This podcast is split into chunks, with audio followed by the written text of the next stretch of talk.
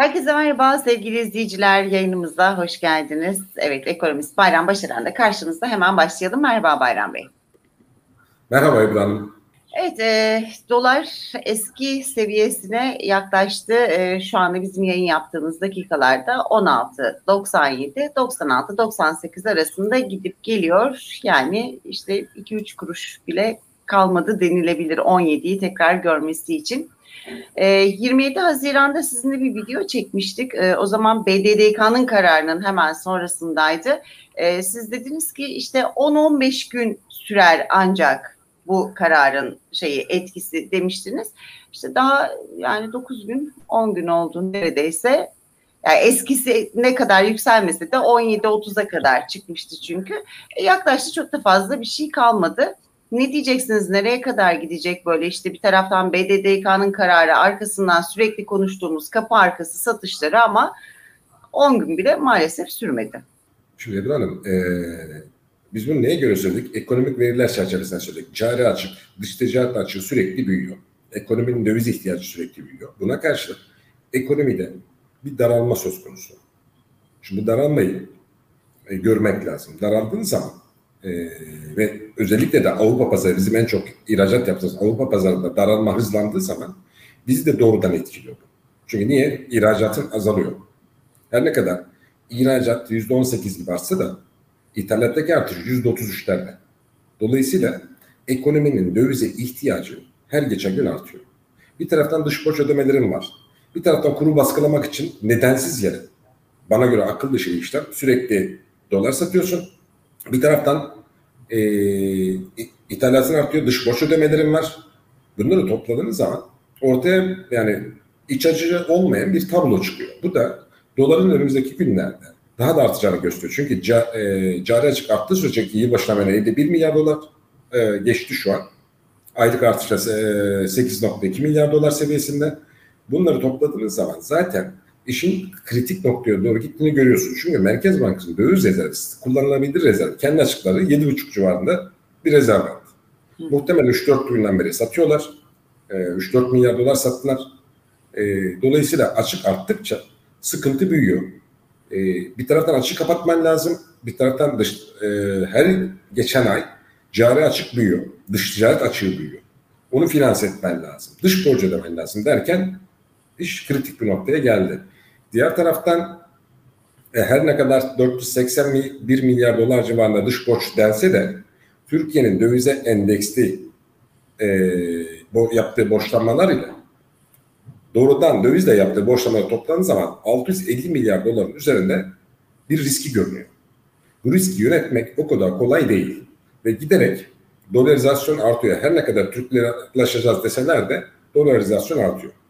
Bu çok ciddi sıkıntı yaratıyor ekonomide. Önümüzdeki günlerde de bu devam edecek. Bir taraftan Türk lirasına sıkışmalar devam ediyor.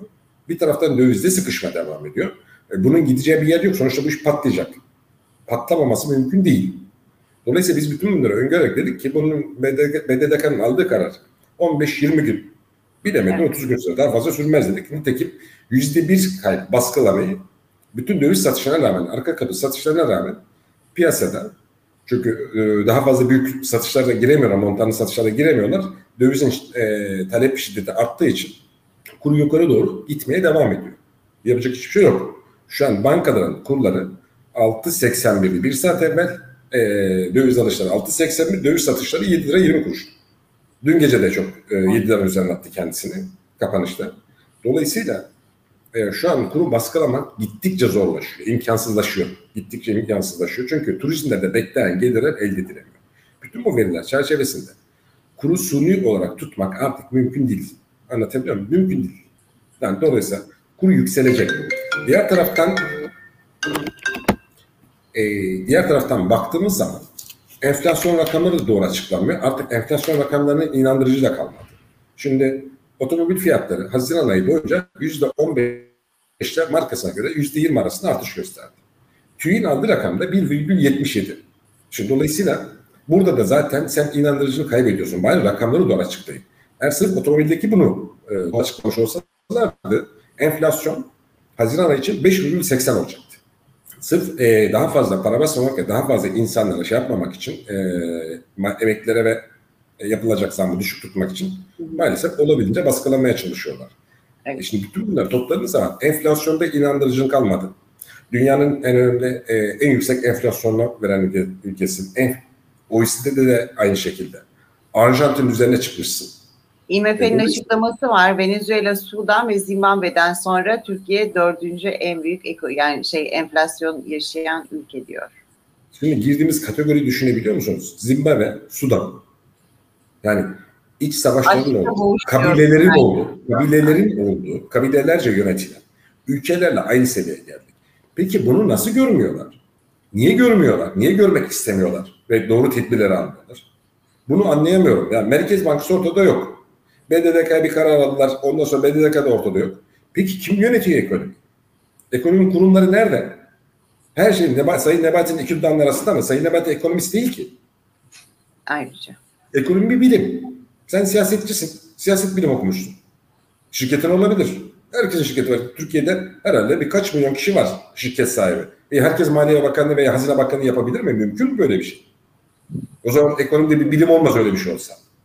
Bütün yanlışlıklar zaten burada başlıyor. Yani ekonomiyi yönetebilecek nitelikte insanlar ortada yok. Bu çok ciddi sıkıntı yaratıyor. Doğruları söyleyecek insanlar yok benim gördüğüm Ankara'da. Bu çok ciddi sıkıntı yaratıyor. Önümüzdeki günlerde maalesef sıkıntı daha da büyüyecek. Öyle görünüyor. Çünkü gerçekleri görmeyi kimse istemiyor. Görmediğiniz zaman çözümü bulamıyorsunuz. Yani evet. hakikaten gerçekten şunu anlamıyorum. Yani biz yıllardan beri söylüyoruz. Bir senede artık bunun dozunu artırdık. Daha doğru aldığınız kararlar yanlış diye. Ee, ama kendileri bir türlü bunu kabul etmiyorlar. Niye kabul etmediklerini anlamıyorum. Ya bütün dünya bizim dediğimiz yaparken siz niye tersini yapıyorsunuz? Bunun nedenini anlamıyorum. Gerçekten anlamıyorum. Ee, Bayram Bey bir de Merkez Bankası'nın enflasyon değerlendirme raporu çıktı. E, tüfede artış alt gruplar geneline yayıldı diyor. Ayrıca enflasyona en yüksek katkının da enerjiden geldiğini e, söylüyorlar. Bu değerlendirmede Merkez Bankası. Zaten Merkez Bankası'nın şu değerlendirmesi, değerlendirme de gerçekleri. iki tane değerlendirme zaten enflasyon 4,95 olmadığını ortaya koyuyor. Alt gruplara. Şimdi bak enerjinin bir doğrudan etkisi var bir de dolaylı etkisi var. Bütün mal gruplarını yukarı doğru çekiyor enerji. Çünkü enerji kullanılmayan hiçbir mal yok. Doğrudan etkili. Ortalama bir endüstride yüzde 15'te yüzde 35 arasında enerji girdisinin maliyeti var. Bunu kabul edeceksin abi. Bazı enerjilerde enerji yoğun sektörler vardır, demişek vesaire oralarda çok yüksektir. Bazı mal gruplarında da tarımda falan daha azdır. Dolayısıyla enflasyonun zaten e, yüzde 78'lerde olması falan kimseye inandırıcı gelmiyor. Yani İTO ile bile artık şeyin e, enflasyonda fark açılmaya başlandı.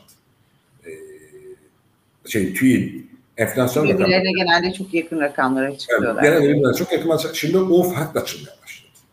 Yani ENA bıraktık. Kendi aralarında da var. Kaldı ki şunu açıklıyor. Yüzde 33 civarında bir toptan eşya yani üretici fiyatlarının artış var. Yüzde 78 yani 50 puana yakında aralarında fark var e, üretici fiyatlarıyla tüketici fiyatları arasında. Peki bu şeyi kim karşılayacak? Aradaki farkı kim karşılıyor? Zararı kim ödüyor? Bunlar ceplerinden karşılayacak herhalde. Öyle bir sonuç çıkıyor maalesef. Ya mümkün değil ki. Bakın mümkün değil. Şimdi kaynağını bulmadan zam yapıyorsun. Kaynağını bulmadan e, emekli zam yapıyorsun. Yapılması lazım mı? Yüzde bir milyon yapılması lazım. Hatta daha fazlası yapılması gerekiyor. Daha fazlası yapılması. Çünkü enflasyon telafi edemiyorsun. Şimdi asgari ücrette 130 yaptın. E, 6 aylık enflasyon kaç? TÜİ'ye göre %40'ın üzerinde. E peki nasıl olacak? %46 civarında. ENA göre %71. E nasıl olacak şimdi? Yani bütün bunları topladığımız zaman maalesef Ankara'da doğruları görmek isteyen kimse yok. Doğruları görmek istediğiniz zaman doğru yolu bulamıyorsunuz. Sıkıntı burada ve önümüzdeki günlerde enflasyon şiddeti çok artacak. Söylüyorum. Kur çok yükselecek. Tutamayacağınız hale gelecek. Bazı şeyler yer altına inecek. İkinci pazarlar oluşmaya başlayacak. Şimdi iş oraya doğru gidiyor. Bak 115 tane sigara kaçakçısı yakalanmış. Çünkü fiyatlar öyle yükseldi ki dışarıda çok ucuz. Bizde çok yükselince ne oldu? Dışarıdan sigara gelmeye başladı. Çünkü ekonomi boşluk kaldıran bir şey değil. Siz bir boşluk bırakırsınız başka kişiler gelir, illegal kişiler gelir oraları doldurur. Sosyal hayat da böyle. E, dolayısıyla yani mafyalar da böyle düşüyor. devletin kolluk kuvvetlerinin etkisizleştiği yerde mafya devreye giriyor. Burada da ekonomide de aynı. Bir şey olması gereken değeri çok üzerine çıktığı zaman o zaman bunu ikame edecek kaçak mallar gelmeye başlıyor. Şimdi dövizde de siz aynı şey yaparsanız yine aynı şey olacak. İkinci piyasaya oluşturacaksınız. Çünkü ihracatçı sanayi için dövize ihtiyaç var. Sen diyorsun dövizi bana vereceksin. Döviz diyorsun ben yöneteceğim. İyi de ben bu malı ithalat yaparken dövizi nereden alacağım ham madde ithalatı yaparken yarım mamulleri ithalatını? O sırada geçen zaman içerisinde kur farkını kim ödeyecek? İki, dışarıdaki enflasyon farkını kim ödeyecek o geçen zaman içerisinde? O zaman ne olacak? Senden alamadığı parayı ikinci piyasadan almaya başlayacak. E sen şimdi ikinci piyasayı, yan piyasada oluşmaya başlıyorsun. İllegal yan piyasada oluşmaya başlıyorsun dövizden. Şimdi bu yanlış. Ya buna sebep veriyorsun. Çünkü biz bunlardan 70'li yılların sonlarında çok çektik. 80'lerin başında 83'e kadar, 84'e kadar hatta 86'ya kadar çok çektik. Çünkü o piyasa oluştuğu zaman yok etmek çok kolay olmuyor. Maalesef şu an ikinci piyasanın oluşmasına doğru gidiyoruz. Böyle bir sıkıntı var. Dolayısıyla kur, Türk lirası değer kaybetmeye devam edecek. Enflasyon artmaya devam edecek. Çünkü kurun artış sebebi de enflasyon zaten. Yani kur enflasyona sebep olmuyor. Enflasyon kurun artışına sebep oluyor. Maalesef durum bu. Evet, biz bunu biliyoruz. Bütün e, sokaktaki vatandaş biliyor. Umarım bizi yönetenler de bunun farkına varır ve bilirler. Burada bir cümle daha söyleyeyim. Ee, yaklaşık iki senedir söylüyoruz. Son dönemde şiddetin daha da artarak söyledik. Kusursuz fırtına geliyor diye. Ee, Avrupa'da cari açık çok büyümeye başladı. İlk defa Almanya ekonomisi 91'de 91'den bu yana cari açık vermeye başladı. Bu bizim için çok tehlikeli. Ve bu gerçekten kusursuz fırtınanın ayak sesleri. Ve Avrupa'da satın alma pariteleri çok düşmeye başladı. %58'den 52'ye satın alma e, satın almacılarla yapılan ankette geleceğe yönelik beklentiler kötüleşmeye başladı. Bu kötüleşme Euro'nun da bütün dünyada değer kaybetmesine de oldu. Hem özellikle İsviçre frankı ve Amerikan doları karşısında. Bu bizim için çok sıkıntılı çünkü bizim ihracatımızın %50'si Euro bölgesi. Evet. Bak bu da bizim için, ekonomimiz için çok ciddi tehlike. Evet. Peki diyelim bugün de noktayı böyle koyalım. Yarın görüşmek üzere diyorum o zaman. Hoşçakalın. Hoşçakalın.